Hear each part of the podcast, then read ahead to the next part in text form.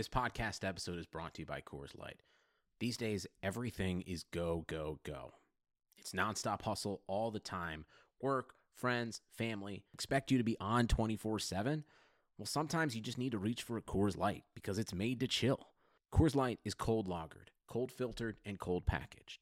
It's as crisp and refreshing as the Colorado Rockies. It is literally made to chill. Coors Light is the one I choose when I need to unwind. So when you want to hit reset, reach for the beer that's made to chill. Get Coors Light in the new look delivered straight to your door with Drizzly or Instacart. Celebrate responsibly. Coors Brewing Company, Golden, Colorado. This is Greg Olsen, inviting you to check out my new Blue Wire podcast, TE1, where I interview tight ends throughout the history of the NFL who have helped revolutionize the position. TE1 is presented by the Chevy Silverado. The Silverado is all about grit, it's strong and dependable, exactly like playing tight end. Just like the incredible players we sit down with on the podcast, the Chevy Silverado is in a league of its own. Strong, advanced, and dependable. Download TE1 today, wherever you listen to podcasts. Baker Mayfield, undraftable, off my board. The Cleveland Browns select Baker Mayfield.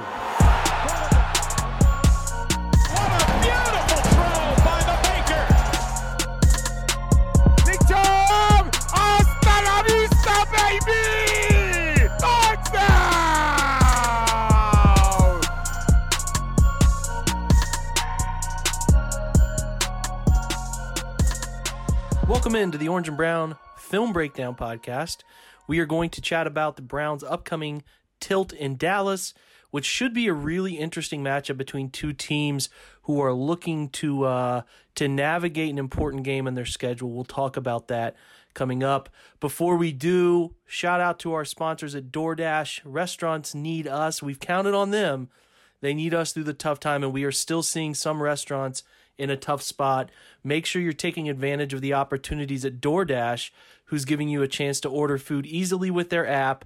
And if you want, you can open that app, choose your food, and get the contactless, safe delivery where they'll leave it outside your door. You can choose from restaurants like Chipotle, Wendy's, and hey, the Cheesecake Factory. I know I myself have used it for Chipotle recently, among many other things. It's a great way to get food delivered to your door and save you some time in the process.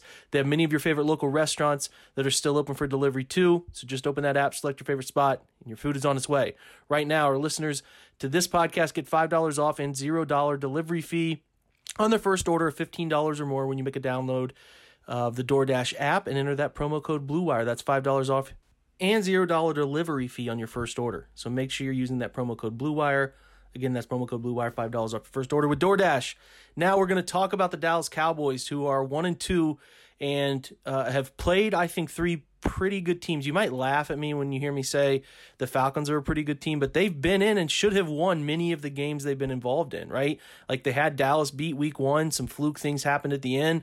Obviously, up on the Bears pretty comfortably before some weird things happened at the end there. So Atlanta is a team that's pretty good. Yeah, they don't close games, but that's you know being in those games and being ahead in those games means you're you're pretty good in general. They just have to close them. The Rams we've seen are very good. Came back, should have beat the Bills to go to three and zero. Weird, unfortunate pass interference call changed the outcome of that game. And then they played the Seahawks, who are three and zero, and have a quarterback who's playing some of the best football in the league. And it should be noted that Dallas has played all three very close. Right, they lost seventeen to twenty uh, to to the Rams. They they obviously came back and won by a point on a last second field goal against the Falcons 40-39 and then lost by a touchdown in Seattle last week. So this is a good football team led by Dak Prescott.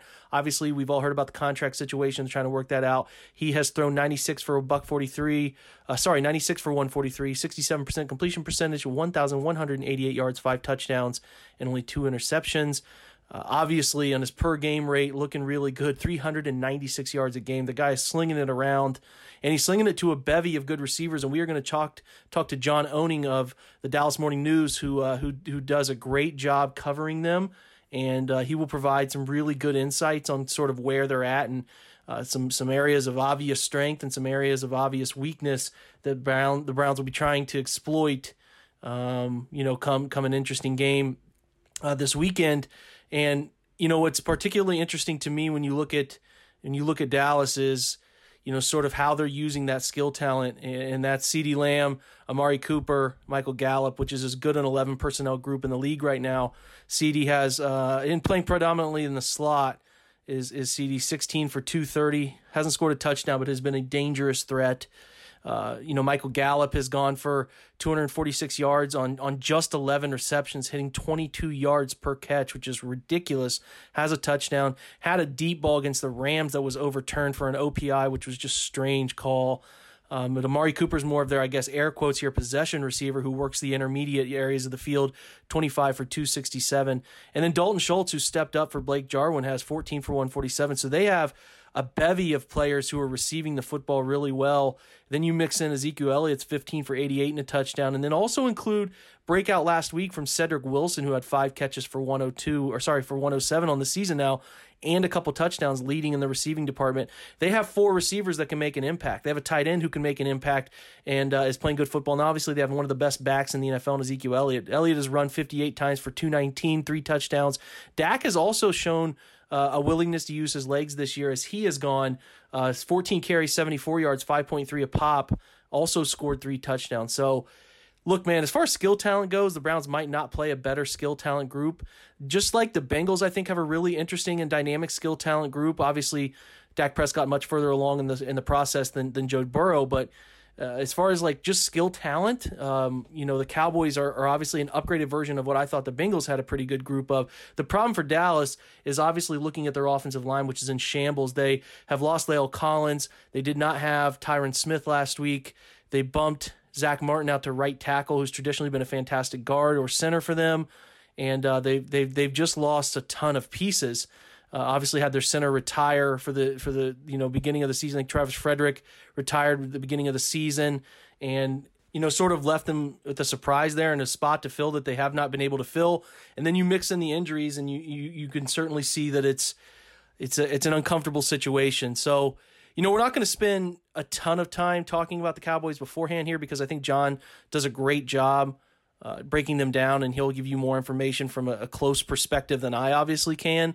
So we're you know we're going to move on. I, I will say what's interesting to note is that this is a I think the Browns are 17 and 14 all time against Dallas. Much like many Browns rivalries, it's been you know the Browns got their lead and, and the advantage side of things in the 60s, 50s, 60s, 70s.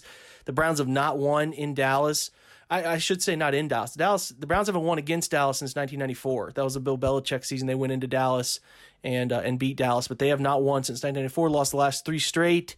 Ezekiel Elliott dominated in 2016, the last time they got together. So Cleveland is hungry. They're two and one, and you might think that that means Cleveland could lay you know lay low a little bit at this game. It doesn't matter as much, but I don't think that's the case. I think they're they look at the next two games against the Colts and the um, you know, and certainly with Pittsburgh playing good football too, that this is a game they feel like they they really need to win to take advantage of Dallas, who has some injury situations going on uh, at some important spots. So if they are able to, this is a good time to get Dallas, right? Because they're dealing with, like I said, a lot, offensive line struggling in terms of health. And, and and it's just it lines up with the situation where you could see the Browns going into Dallas and stealing one and putting Dallas in sort of flux under Mike McCarthy.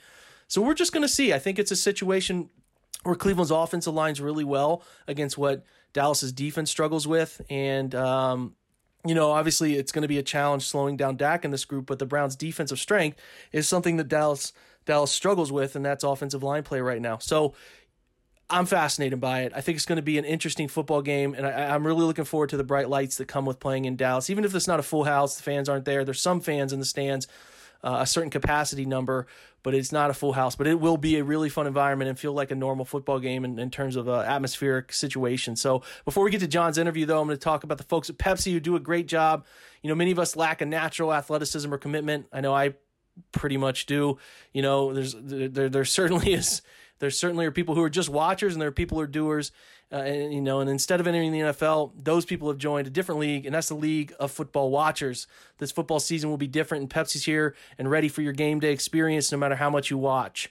So Pepsi's the refreshment you need to power through any day because Pepsi isn't made for those who play the game, it's made for those who watch it. Pepsi made for watching football. So grab yourself a Pepsi, crack it open, and let's talk about the Dallas Cowboys with John Owning. John does a great job with film content and any sort of analytical role with the Cowboys. He's at John J O H N Owning O W N I N G on Twitter. And again, he writes for at DMN Dallas Morning News on the Cowboys. Does a great job. So make sure you're following John. And let's get over to that interview with him right now. So John, I'm looking at the Cowboys, man, and I and I when I think of them from afar because we don't see each other for every four years. It's you know, it's obviously these divisions across conference, and then it's uh, the rotation of things. And the, the, Browns are familiar with the Giants. Feels like they play them far too often. Um, but for some reason, the Cowboys and Browns never really find time for each other all too often. So this is exciting. I know people Dallas is a national brand, and some of my friends that I went to school with here in Ohio are Cowboys fans, and it dates a while back. So to get them on the schedule, and especially to travel to Dallas, because the Browns haven't been to Dallas since 2012, I don't think. So it's been a long time. It's it's going to be fun for Browns fans to see that environment. So we're going to talk about your Cowboys, man, and they're they're lighting up the scoreboard, right? Like as as far as I can tell, it's the best eleven personnel group in the skill group in the entire NFL. What talk a little bit about chemistry going between those guys and uh, you know what what they're doing to find success right now. Yeah, I mean the Cowboys' eleven personnel grouping, especially the three receivers with Amari Cooper, CeeDee Lamb, and Michael Gallup have really been electric this year. I mean they've been able to stress defenses short, intermediate, and late and deep. I mean. Michael Gallup's, Gallup's proven to be an incredible deep threat through the first three weeks. Uh, Amari Cooper has been able to win at really every level of the defense with his route running ability, his pacing. He's done a good job finding weak spots in between zones. And then CeeDee Lamb, he's done been really, really effective on over routes versus zone coverage. And he's also been pretty effective against press man coverage from the slot when he has a two way go. They haven't really put him on the outside as much and asked him to win. They've been kind of scheming him up more opportunities than they have for, say, Amari Cooper or Michael Gallup. But he's been in really, really effective with the chances he got. And the Another guy who's really stepped up for the Cowboys 11 personnel is Dalton Schultz in the absence of uh, Blake Jarwin. Coming into this season, Dalton Schultz was seen as a primarily a blocker. He's someone who didn't really capitalize on his receiving opportunities in the past, but this year, in the last two games, he's been really effective. I've been impressed with his improved route running. His uh, still his hands come and go. He still has about a drop a game thus far, which is a little bit annoying, but you take it when he contributes well as a blocker. His improved route running allows him to get open, and he's a good um, option for Dak to dump the ball off to. They use him on a lot of those like little delayed screens or delayed little flat routes, reacts like he's blocking and delays out to the uh, flats for Dak to be a little check down. So he's really effective in those spots. I really think the issue the Cowboys have is they've kind of been shooting themselves in the foot. I mean, everybody saw against the Falcons that they had like three fumbles in the first four possessions of the game. Against the Seahawks, they had a couple interceptions. The offensive line is a really ragtag unit right now. We're not sure if Tyron Smith is going to be back this next week. We know La'el Collins isn't going to be back this week, so it's going to be interesting to see what the Cowboys do. They've been really the guys that have really struggled most for them, in my opinion, have been Connor Williams, Joe Looney, and then the undrafted rookie Terence Steele, who is who has been the starter at right tackle recently.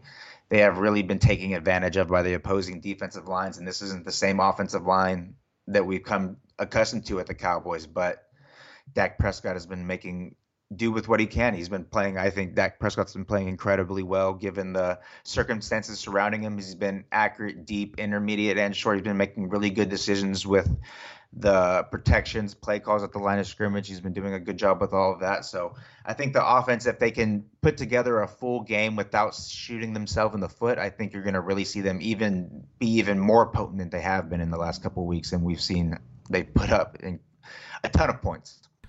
Yeah, I think that the fear of, you know, a lot of Cleveland fans is is how on earth do they manage this situation? They haven't faced, you know, Baltimore has a unique offense, but they certainly lack wide receiver talent from top to bottom in a cohesive fashion. They're tough to cover uh, due to play action, the threat of play action that's really unique across the NFL, but it's not the same. And then obviously, you know, Cincinnati has a pretty solid wide receiver group. You know, AJ Green, through to, to, to, Tyler Boyd to John Ross, but they didn't have the time to throw. There was a perpetual fear they had in Cincinnati that they couldn't get the football off because Cleveland's defensive line's playing pretty good football right now, so they didn't challenge the football down the field really at all. And then Washington is just limited. I don't know what on earth they're doing. They're kind of all over the map schematically and just trying to figure out some, you know, uh, things on the fly. So this is a unique game, and and what it I think it'll boil down to, John, is you know, much like last week, Cleveland plays a very vanilla defense right now. And I don't know if that's a mixture of, you know, lacking the, the necessary talent or, or, or if they feel like they're not quite adept at communicating the, the, the different things for, for changing pre to post. Uh, coverage wise looks opening to closing, or if they, they don't feel comfortable blitzing and having the guys in the right replace spots. I don't know, but right now it's very uniquely uh, bland, and I think that that's the, the biggest issue for me is how on earth they're going to cover CeeDee Lamb. They're playing Tavierre Thomas and MJ Stewart in the slot. And and if you can get CeeDee Lamb isolated on either a linebacker somehow, which is not that hard to manipulate, or one of those guys, it's going to give the Browns fits. Terrance Mitchell, Denzel Ward playing good football outside, and Ward should be able to go Sunday. So there could be some neutralization there for a little bit. But the Browns' weakness is you know coverage linebackers and certainly how they're going to play the slot. So that's fascinating. I know they put Zach Martin at right tackle uh, a little bit Sunday, maybe the whole game. I haven't I haven't really gone through everything. And Connor Williams kind of shifted around. How are they running? I mean, obviously you know Ohio people love Ezekiel Elliott. They hold him in and Lorman, and they pay attention, right? They they pay attention to how well he's doing all the time, and and um, you know that's that's a big draw for for Browns fans is getting to see Zeke play again because they just love him up this way. And and uh, how how are they doing run blocking wise? Are they committing to giving him the football? Are they trying to diversify his approach, get him the football, and out of the backfield uh, catching the football a little bit more? Yeah, in the first two games they were really committed to the running game, but this last game they kind of put the game in Dak's hands. So it's going to be interesting to see what the Cowboys do moving forward. That offensive line has been really inconsistent in the running game. There have been times where they're doing really the thing that has been an issue with them it seems like has been really their continuity they're really struggling a lot with combination blocks with you know when to climb to the second level what the aiming point should be. I mean especially connor williams and joe looney in the middle they've really had a lot of trouble. They've been tripping over each other. They've been overtaking at wrong at wrong times, releasing the defensive lineman at the same time, though climb to the same linebacker. They just had a whole host of communication issues up front there, and it was a little bit better with Tyler, with the rookie Tyler Biadasz in the in the game last week because Terence Steele, the when Terence Steele went out last week with the flu, he uh, they shifted Zach Martin out from right guard to right tackle. They moved Joe Looney from center to right guard, and they brought Tyler Biadasz into uh, the center position, keeping Connor Williams at left guard, and then Brandon Knight at left tackle. And that was kind of the best the Cowboys offensive line looked. So it's going to be interesting to see what the Cowboys are going to do this week with Terence Steele back and Ty- Tyron Smith potentially returning. We're not exactly sure. I have my fingers crossed that he returns. So it's going to be interesting to see what kind of musical chairs they're going to kind of do there. I mean, Mike McCarthy's been extremely tight-lipped dating back to training camp, which is really new for the Cowboys, who have pretty been pretty open with their personnel changes in the past and what they're doing. We really have no idea what they're going to be experimenting with up front. I have been someone who has advocated keeping Zach Martin at that right tackle position mainly because I just don't trust Brandon Knight or Terence Steele to block Myles Garrett at all in pass protection. So we'll see what happens. But Ezekiel Elliott, as when he's not fumbling the ball, he's running the ball extremely well. I think this is the best we've seen Ezekiel Elliott run since his rookie year. He seems to have a little bit more bursty than he was, a little bit more acceleration through the hole. You're seeing his contact balance, his ability to break tackles, all those things that we know Ezekiel Elliott is great at. And then in the passing game, he's been really up or down, just like he's had a couple fumbles running the ball. He's had tr- issues with drops. He was credited with three drops against the uh, Seattle Seahawks he this Cowboy screen game just hasn't really been as effective this year as it has been in the past. So he hasn't been really utilized that well in the passing game, despite having a high volume of targets. So it's going to be interesting as long as he, he just like the offensive Zeke can stop shooting himself in the foot. I think he he can have a really breakout performance like he did week one.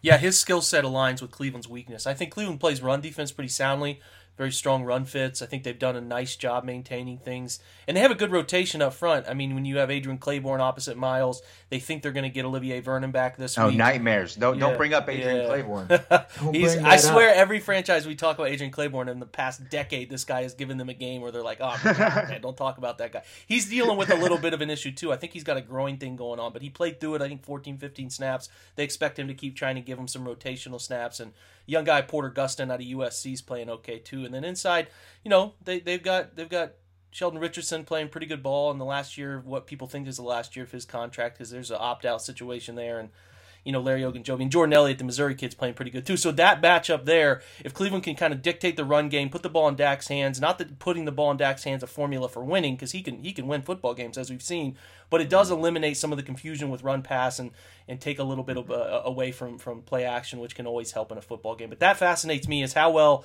the Cowboys' offensive line, if they get healthy this week, if they get Tyron back, or if they have to kind of piece things together, how well they handle the Browns' defensive line, and if you know if they don't feel Cowboys don't feel comfortable, they'll get the ball out quick and have some opportunities too. I expect Dallas to put points on the board. If you could keep Dallas under thirty, in my opinion that's a win for Cleveland. Uh, I, I, don't know that Cleveland will score enough to win. There's a chance there, as we'll talk about the defense here with Dallas in a minute. But, you know, I think keeping Dallas under 30 is quite an accomplishment these days with how well they're clicking. Let's switch to that defensive side.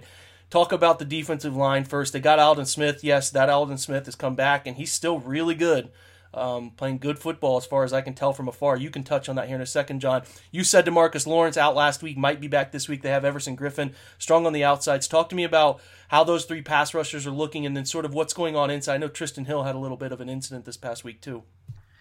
Uh, the pass rush has kind of been disappointing, really. They haven't been able to put together a full game. I mean, Aldon Smith through the first two games wasn't very effective as a pass rusher, really only flashed maybe one or two good pass rushes a game. And then against the Seahawks, he really took advantage of Duane Brown and uh, Brandon Shell on the other side. He was really effective with his. He, the thing about him is he has a really interesting rush style because he's not someone who uses really athleticism. He more of uses like intricate footwork to create two-way goes against offensive tackles, and then he uses stutter steps to check where they're leaning, and he'll just go the opposite of whatever wherever wherever they are leaning. So he was really effective with that last week. It's going to be interesting to see if he can continue that this week with against the guys like Jack Conklin and and um, to see if he could be effective there. But Demarcus Lawrence, he he's been more he's in my opinion been the Cowboys' most consistent pass rusher. The problem is the opposing offenses are sending still a lot of double teams and chip blocks his way.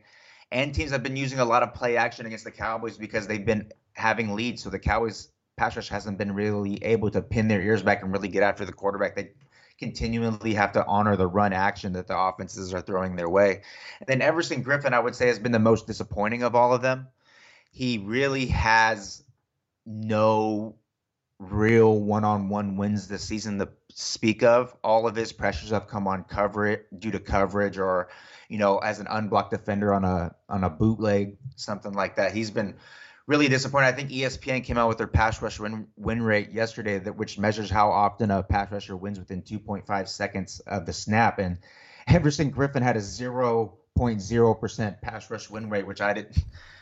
Pretty wow. impressive in my opinion. yeah, I know Pretty they did impressive, that. which is disappointing because I thought he was going to be really a a really good addition to the Cowboys pass rush. He has racked up over 60 pressures in I think like five of the last six years. He's really has been a really effective and well-rounded defensive end in the past, but he just hasn't been that this season. He's been he's just been a really average replacement level player, which is just what not what you want. And then in the a lot of Browns fans in this oh, community. Oh, no, you're fine, man. I was just gonna say a lot of Browns fans were all in on trying to chase Everson, so that's interesting to hear. Keep going.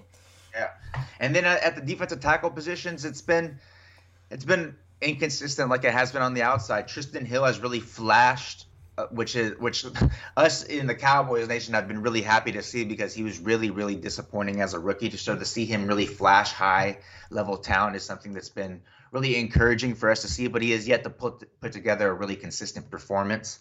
And then Dontari Poe hasn't really made the impact that we've hoped. He just has kind of been someone who's been getting stuck on blocks. He hasn't been holding up against double teams as well. He's been kind of getting pried open a little bit, giving soft edges, easy running lanes for the opposing running backs. And then Tyrone Crawford has also been disappointing. He's someone who he's extremely active. He's one of the hardest workers on the team. He's always hustling to the ball, but he's just been stuck on blocks. He hasn't been resetting the line of scrimmage as much as you would like to see in the passes he did at defensive end. He's playing a lot more three technique in the B gap this year, so he's he's kind of been struggling with that transition back to defensive tackle. So the defensive line coming into the season, we were hoping it was going to be the strength and really carry the defense, but it's been pretty average, I would say, so far. It's certainly the Browns' favor. If, if you look at just how this team's playing, I mean, Wyatt watching Teller, yeah, scares the heck out of me. Yeah, well, he's. I mean, listen, we thought he could be something when they traded for him at the beginning of the year. They kind of fought with Eric Kush to play um, last year, and then kind of came on at the end of the year, and then we thought, okay, you know, you get him going with with Bill Callahan. Maybe there's something that they can figure out to get some consistency going. And like we've all stepped back and said, "Wow, it might be time to consider jumping out in front of a contract for this young man." Because you know, we we hold Joe Bitonio, who's been we call him the survivor man. He survived since 2014, and and he's been through so many transitions. He's an all pro level guard, and Wyatt Teller's outplaying him. They're both the top five graded guys in the league at their position. And then, you know, you mix in steady play of Jack Conklin. Jedrick Wills playing a little bit above what he's able, we thought he would be able to do right away, switching right to left side. He's played pretty well. And JC Tretter is just a consistently tough center and plays every every dang week, man. It's a good Browns offensive line, and I think many people would consider them a top five group playing in the league right now. You know, they handled Washington, who I think, you know, they lost Chase Young and they lost Matt Ioannidis kind of mid game, but that's a really good group in the box, and they were able to handle them and manipulate them and do some different schemes that were putting them in a position to go for 150 rushing yards.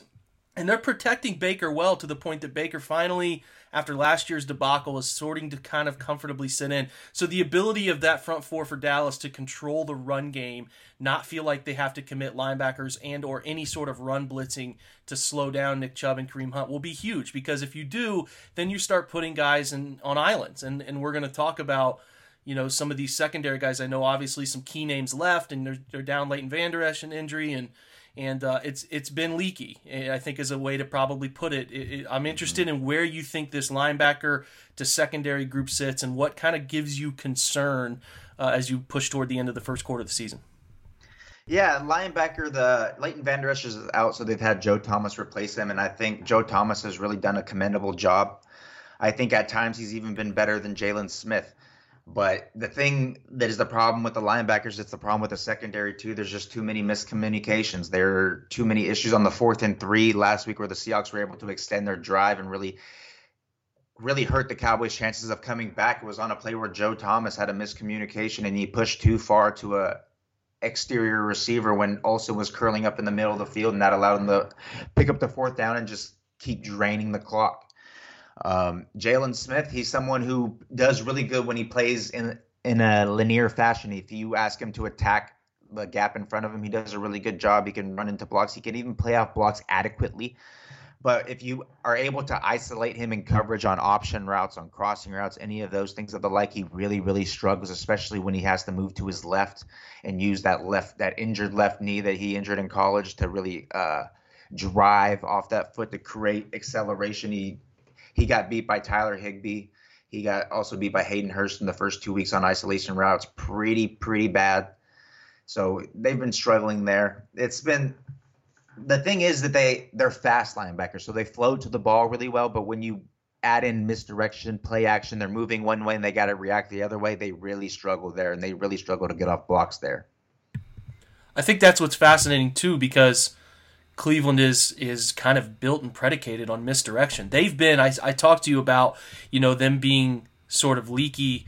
Um, you know, in coverage uh, on the Cleveland side, and I think that kind of translates over. And it's ironic that those two mirror each other. You talk about miscommunications, and I don't know how many times I break down this all twenty-two, much like you do and many others do. And I'm watching Cleveland, and there's guys just shuffling hands and trying to hand signal each other and communicate, and it just leaves people open. They're just not. They don't. They're not all on the same page. And I think mm-hmm. that's a lot of the misdirection stuff that Cleveland will try to take advantage of with Dallas because you know, if you can get Baker moving, if you can get him shifting one side, booting back to the other, or coming off drops and kind of, you know, changing course off of a drop, it's it's going to be interesting to see what Kevin Stefanski does. I thought last week it, was the most vanilla approach I think I've seen from him dating back to his Minnesota days last year, where he just kind of didn't want to show anything. They're very predictable in the passing game, and they just ran the football for a couple different types of schemes. I do think this game they're viewing is very important. In my opinion, they have. Uh, a, an Indianapolis team coming up a couple weeks uh, or after this game, and then they play uh, Pittsburgh. I think in Pittsburgh the following week. So they feel like this is a game that they might be able to get because only because what you talked about, John, with the injury issues on the offensive line and the injury issues that have reared itself, sort of some important defensive positions, and kind of at the early stages of reporting, or sorry, of replacing some important players. So it's it's going to be really interesting to see how in, uh, sort of tricky Kevin Stefanski gets and, and how that all mirrors itself out. I think Dallas, you know, they might be down some players in important positions, but I do think it's one and two, a, a football team that I think is a playoff worthy football team in a division that they should win. Um, and, and there'll be plenty of wins ahead. So I, I do think, listen, Dallas one and two, Cleveland two and one. I think this game on paper, you should say Dallas knows they have to get this. They can't avoid one and three, but I think Cleveland's really going to put their foot down and try to do everything in the bag to come out with this one too. So I'm really fascinated, man, and and um, this is good. This was great insight as usual. You uh, you know you, you, I've listened to some of your stuff before. Obviously, very thorough. And, and listen, Browns fans will appreciate this. I think they'll be, be very prepared for what happens on Sunday. Hey, thank you. Appreciate it. Anytime. In four years, I'll be happy to jump on again. Thanks for joining us today. I hope you have enjoyed. Before we do separate, though, I'm going to talk to you folks about the great opportunity that is still being presented from betonline.ag. Right? With football back, you can get involved in all of the weekly lines, the player options. You can bet all of those. Throw yourself a parlay out there betting on the Browns covering the spread, Odell over the receiving yards, Baker over the passing yards. Make yourself some good coin. Go to Bet Online and take advantage of the welcome bonus that's there. You can also bet on futures that are still available, and they also have 24 hour online poker, blackjack available for you as well. So go to betonline.ag, use the promo code BLUEWIRE, and get that welcome bonus to get you started on the right foot. That's BLUEWIRE, all one word, BetOnline, your online sportsbook experts. Now, we're going to close with this. I think it's going to be a great game. I'm not sure Cleveland covers. Uh, it, so much of it depends on what they do defensively and if they change their game plan and and throw some things at Dallas that is unexpected. Maybe they get Greedy Williams back. We'll have to see. Uh, there won't be a ton of overhaul like changes. Uh, you know, you'll still see Sendejo playing a ton of free safety. They they the big letdown there is that Sheldrick Redwine has not been able to be a, a impact player at all, find the football field at all in that position. And Ronnie Harrison doesn't play that role. Now, they could throw some changes out, and I hope they do. I hope they throw some things at Dallas because this is one of the better offenses the Browns will face all year in terms of skill talent. And uh, hopefully they can confuse Dak a little bit, bring some pressure occasionally, and and find some ways to make life difficult on the Cowboys. And offensively, I expect them to uh, to throw everything at the Cowboys in terms of being creative, screen game, tight end usage, boots, all that stuff. I think we'll see a full bevy of the playbook as we're now three weeks in. You know, the Browns have a little bit more set down here uh, and settled in in the playbook. Uh, I'm going to be fascinated to see what Kevin Stefanski throws at them. So we appreciate a you listening. Hopefully you're enjoying this preview. We will focus on one team. Go to the OBR if you want to. Every Wednesday I'm going to try to get up in all 22 scouting notes. It's like 2,000 words. I try to really dive in on what the opposing team has done the week before uh, and kind of what their game plan was against the Browns and how it all panned out and how the Browns players are either progressing or regressing, what it looks like for them, and sort of what the Browns did that was interesting game plan wise. And we do touch on obviously performance in there as well. There are videos embedded, you know, analytical numbers from Sports Info Solutions, Pro Football Focus grades get tied in. It's really the best place that you can find a recap of the of a like a comprehensive look at what happened on uh, on game day the week before. So that'll be up. We'll get a Baker Mayfield piece up probably tomorrow morning, looking at uh, what I liked and what I did not like from his performance. And then we will also have up on Friday for myself a piece at the OBR on some schemes I would love to see the Browns implement that come from this wide zone action system across the league. Looking at others, what they have done, and a little bit of what Stefanski did back last year. I'm hoping to see some of that soon too. So check that out. We always appreciate any support, subscriptions to the iTunes uh, is fantastic. We have an OBR channel that will have content up once a week, one film room, which is always fun. You can learn something. We started with Baker Mayfield's performance week one. Week two was how Kevin Stefanski tied in the boot play action game and how they performed in it. In week three, we will touch on how this offensive staff is implementing scheme changes in game uh, and how it paid off for them in in week three's win. So we will do that. And like I said, subscribe to the YouTube channel. A subscription to the iTunes or Spotify, however you get this podcast, is appreciated. We also appreciate support for the uh, the Orange and Brown Report which you put out multiple times a week. Jared Mueller has taken over hosting that for me. I was just on that show that uh, came out on Tuesday. So make sure Um, actually, strike that. It would come out on Wednesday. That show came out, so it can be found uh, if you if you just check out that channel. But like I said, subscriptions help us in reviews. Written reviews are always fantastic. We love those, and also subscribe with us over at the OBR, where it's just a dollar for your first month, so you can get your feet wet and feel what we can do for you over there. How we make football fun and covering the Browns and, and giving your experience with the Browns, just enhancing that experience, which I think is always important. You get all the inside information, you get insider notes, you get my uh, my my my write ups on the All 22 and many other little little fun pieces of uh, you know film room content. And uh, I think it's worth your time. So we appreciate that. Appreciate all the support. We will be back myself. I don't know if I'll have anybody on Sunday night. We'll see. But Sunday night I'll come back on, talk about the game, break it down, give you my review, and then we will jump in next week and preview the next opponent, which I think is the Colts. It's it's uh, I think I could be wrong, but haven't looked that far ahead of the schedule. One game at a time, right? That's what we try to do. It's what team does. We should do that as fans. Maybe. Whatever. Anyway, thanks for joining us. We appreciate all of the support. And until next time, go Browns.